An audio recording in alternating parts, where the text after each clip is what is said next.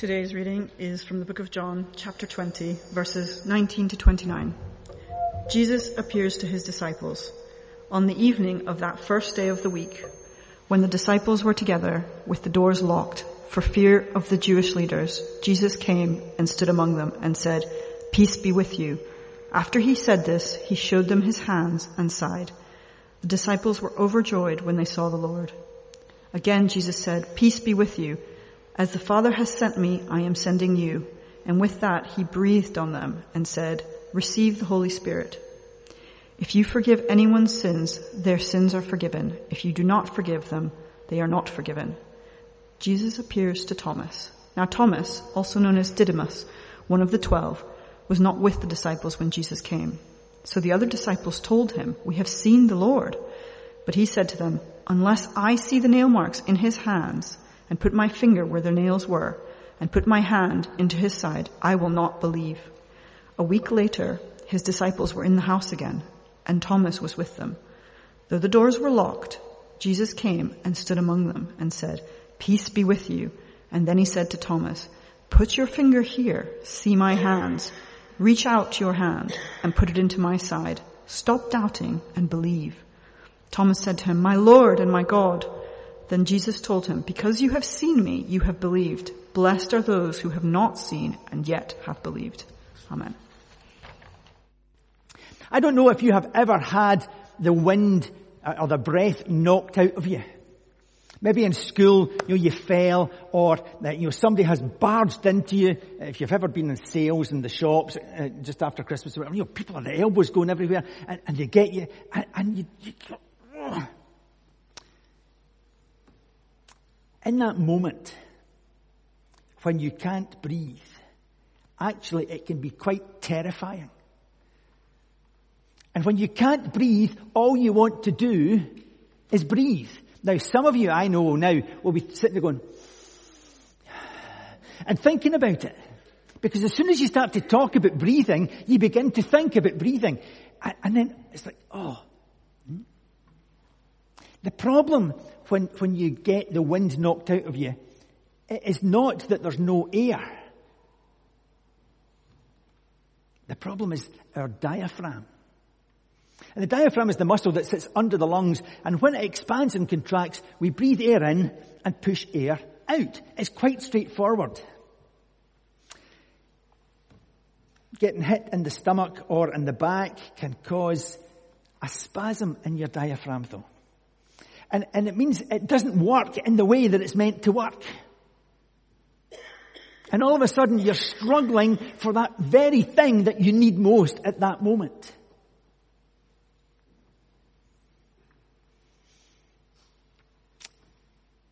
Of course, if you happen to be lying on the playground or rolling about on the floor trying to get that breath, an explanation of the diaphragm is not likely to help very much or to do you any good. When you can't breathe, what you need is breath. And getting the wind knocked out of us actually can be a metaphor for the difficulties of life. We all experience moments and seasons of loss and grief and significant life transitions. And the stress of living can knock the wind out of us. When life comes at us with punch after punch after punch, the claustrophobic walls of doubt can close in on us. And it can seem really hard to breathe. And when we can't breathe, we stop in our tracks and everything else gets put on hold, including the work that God has called us to do. And that's where the disciples were on resurrection uh, evening. They had just seen Jesus, their teacher, their Lord, their friend, disappear to death. and they were overwhelmed with grief and fear. They had watched as he was arrested and tried and sentenced, crucified, and buried. They were traumatized. Like most Jewish people in at that time, they had believed that the Messiah would come and set them free from the Roman occupiers. They were looking forward to a, a new kingdom, but it was going to be an earthly kingdom. A, a kingdom that was uh, in the way of David or Solomon, but bigger and better and eternal. They were looking for Jesus to kick the Romans out. And he was in a tomb dead. They had been convinced that he was the Messiah. He was going to be the one who was going to lead them to greatness, and somehow they were going to have a place eh, of greatness in that kingdom. But he was dead. Hope was gone. The loss of hope affects so many people in the world today. So many people. When you look at Ukraine, when you look um, you know, in, in Syria and, and, other areas where there's, where there's fighting, places where there's famine, places where they are struggling because there's floods, what people need is hope. And actually, so often hope is just taken from them. In Scotland, we see so many young people taking their own lives because they have lost hope. They don't see anything in the future. And here were these disciples who had had so many plans, who had had so much to look forward to, and everything is shattered and hope is gone. They have if you like, had the breath knocked out of them. And they are paralyzed by fear, hiding behind locked doors, just trying to breathe. When you can't breathe, nothing else matters. Of course, by this time, Mary Magdalene and the other women had told them that Jesus was alive, and Mary claimed to have spoken with him. But well, they were just women. How could you believe the women? I mean, they couldn't even give evidence in court. They weren't to be trusted. Sometimes you might think nothing much has changed.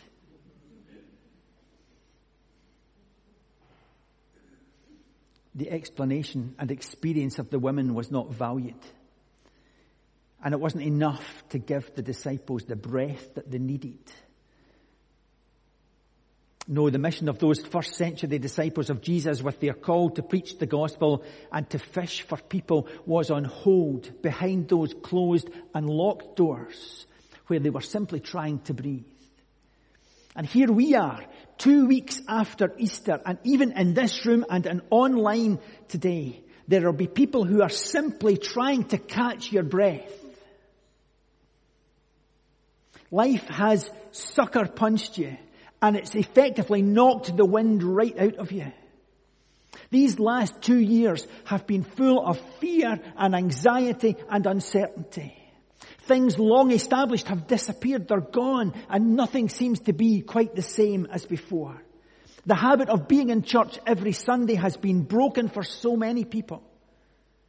And even now people are anxious about being amongst others during these uh, last two years because we have been in and out of church and online and all of that stuff. It's made it really hard. And we've got to this point now and we asked for volunteers to help with tea. Do you know what? We are not alone. When I speak to colleagues um, in the Church of Scotland and, and, and other uh, congregations, other denominations, we're all experiencing that same thing. That things that had been going before COVID are not able to, to run now because the people who ran them haven't come back. There are not enough people to do the work.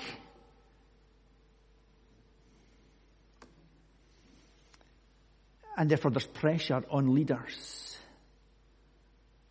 There were more retirements than expected in the Church of Scotland last year. And in America, they tell me there is uh, what is bordering on a crisis Because so many church leaders are just saying, I've had it. I've had enough. And I'm not doing it anymore. I never expected to have to learn how to edit videos. And yet, we did it. We managed it. It was my two year anniversary here on Friday. I don't know how many Sundays we've actually been in this building. I don't know how many times we've been able to meet together, but I know there's been lots of times when we couldn't. And times when we came through the door and we were all being very careful and we couldn't touch each other and we couldn't be close to each other. And times when you couldn't go and see somebody in their home. Sucker punched. The life, the breath taken out of what we do. And so add to that the presbytery plans and all of the uncertainty and issues that go along with all of that.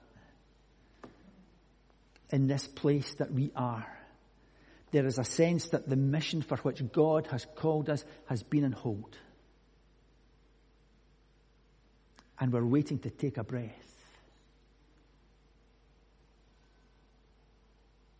But then, Suddenly and unexpectedly, surprisingly, Jesus himself was right there.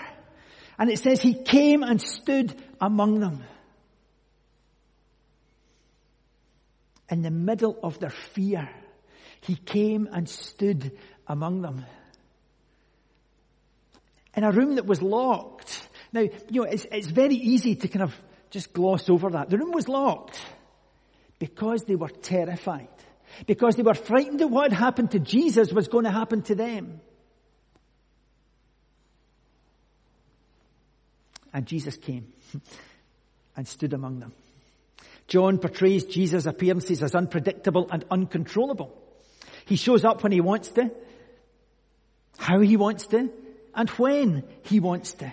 And yet there's a pattern in the surrounding text. So earlier in the chapter we see that Jesus moves from one enclosed space to another. From the tomb to the garden and then into this locked room. He shows up, you see, in the places where we hide. And he speaks words of peace. His blessing, peace be with you, is both a wish and a command that they would have wholeness in every area of their lives. It's a wish for them to have shalom which can be understood as all is well. To wish someone shalom kind of implies that, that you want everything in their world to function as it should. Their family, their finances, career, emotional life, mental well-being, you fill in the blanks. Even that jolted diaphragm that's causing them not to be able to breathe.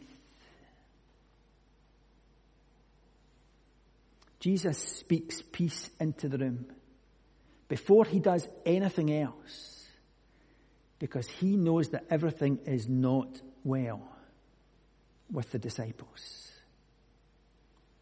They are experiencing the pressure of the world, but he has risen from the grave and has overcome the world. Jesus carries with him the promise and the power to bring true peace. And so he then invites the disciples to examine the evidence of his victory. That is himself. He says, look at my hands and my side. He shows up in the middle of their fear and invites them to have a personal encounter with him. Every one of them was welcome to examine him for themselves.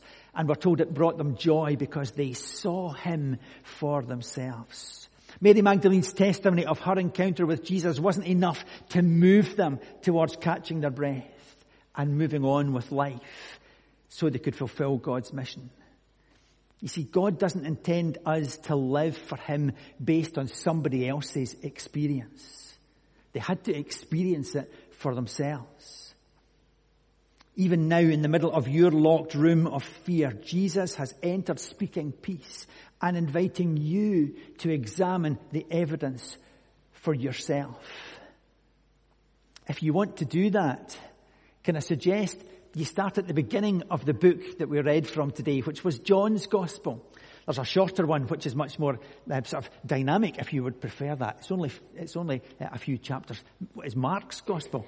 But John is great. John is really good. And the next two verses in this chapter, which we didn't read because we're coming to it later, says, you know, John says, everything that I've written here was for a purpose. I could have written so many things. In fact, so many books could be written that there wouldn't be enough space to, to have them all. But I've written stuff that will be enough so that if you choose to read it and to examine it and to look at the evidence, you can believe in Jesus. See, life, Christian life and faith is not life by proxy. It, it, it's not that somebody else can live it for you. Of course, it's good to hear what God is doing in other places and in other people. But I'm not closer to God today because you experienced Him. I get closer to God today because I experience Him. And you don't get closer to Him if I do. You need your own experience with God. See, often God shows up when the wind is knocked out of us.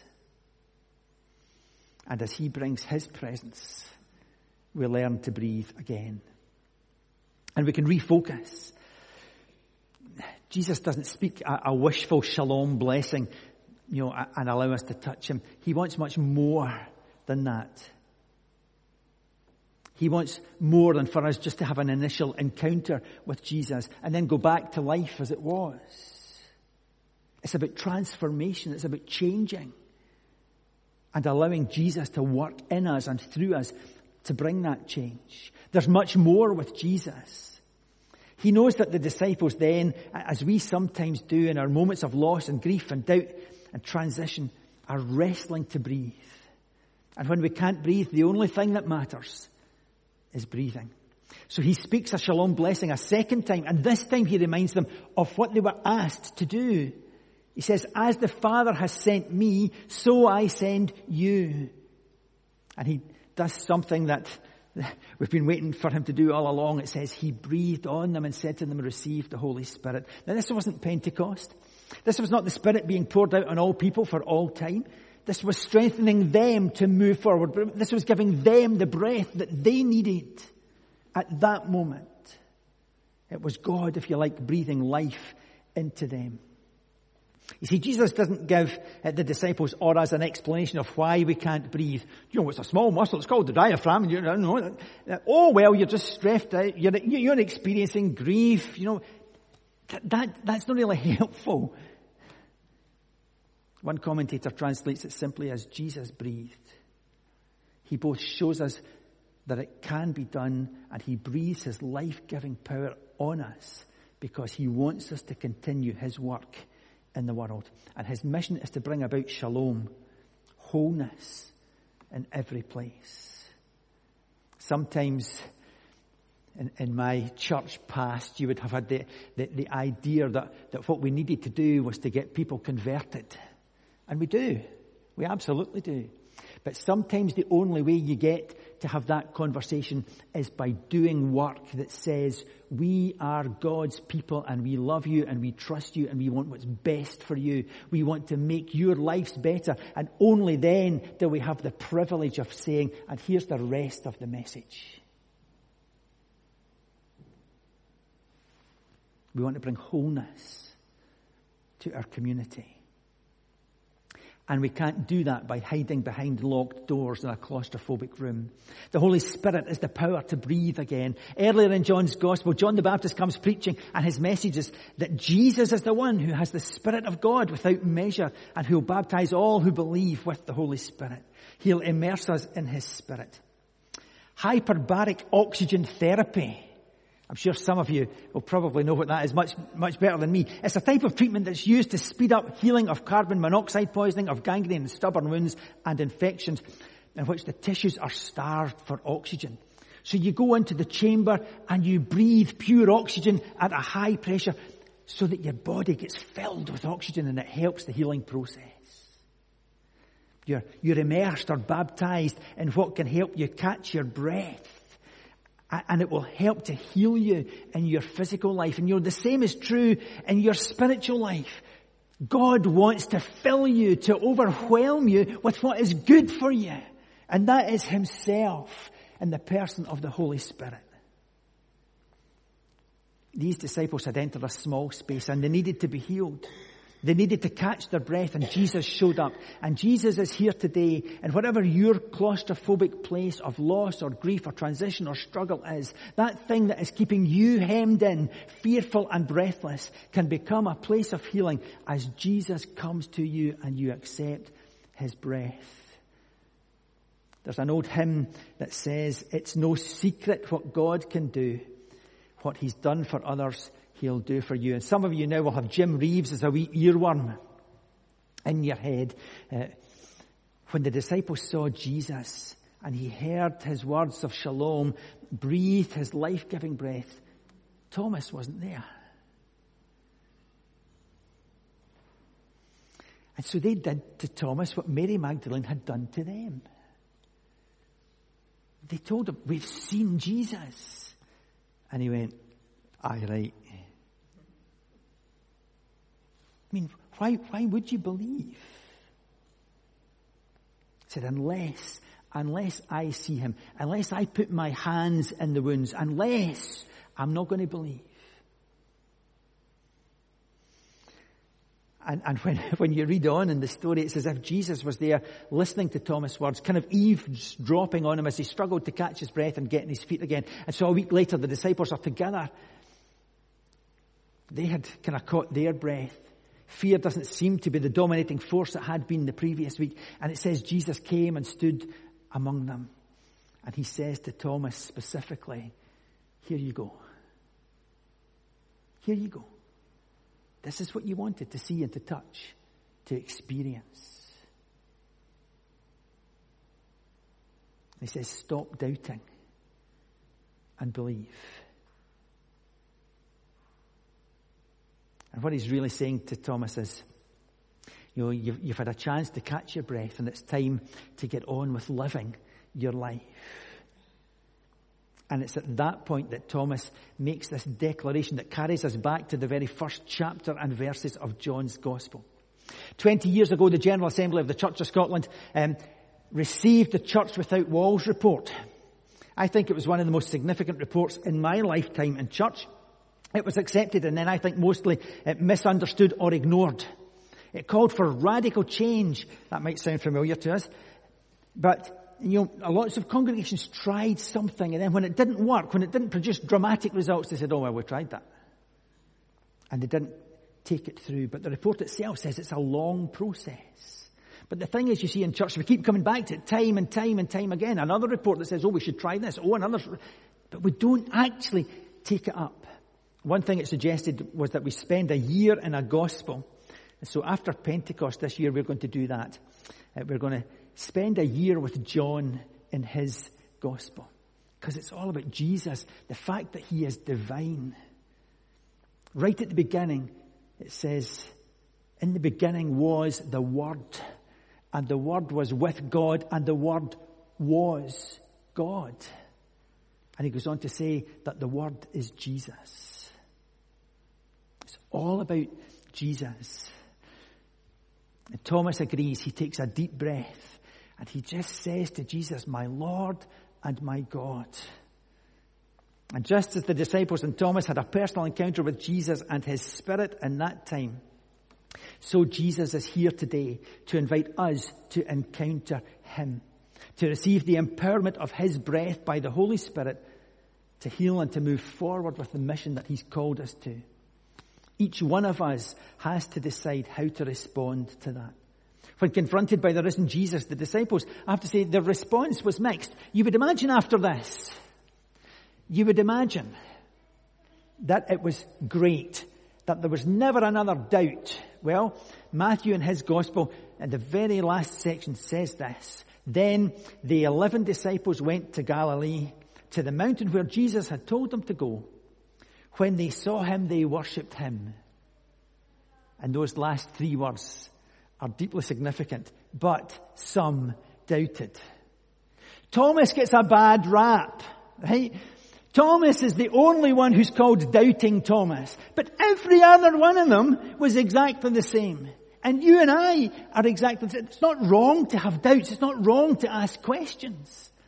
But poor Thomas, all these years with this add on to his name, see church history has it that Thomas ended up taking the gospel to India, right across, he went east, and as he traveled, he proclaimed the gospel.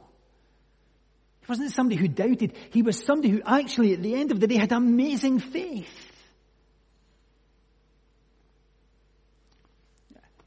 Not long after this, we see these people who doubted standing out in the street proclaiming the gospel of Jesus. What made the difference? It was the breath of God at Pentecost. It was Holy Spirit being poured out on them and into the world. That was what made the difference. And if we want to join in, that's what makes the difference for us today. Amen. We're going to sing together another song. Look, ye saints, the sight is glorious.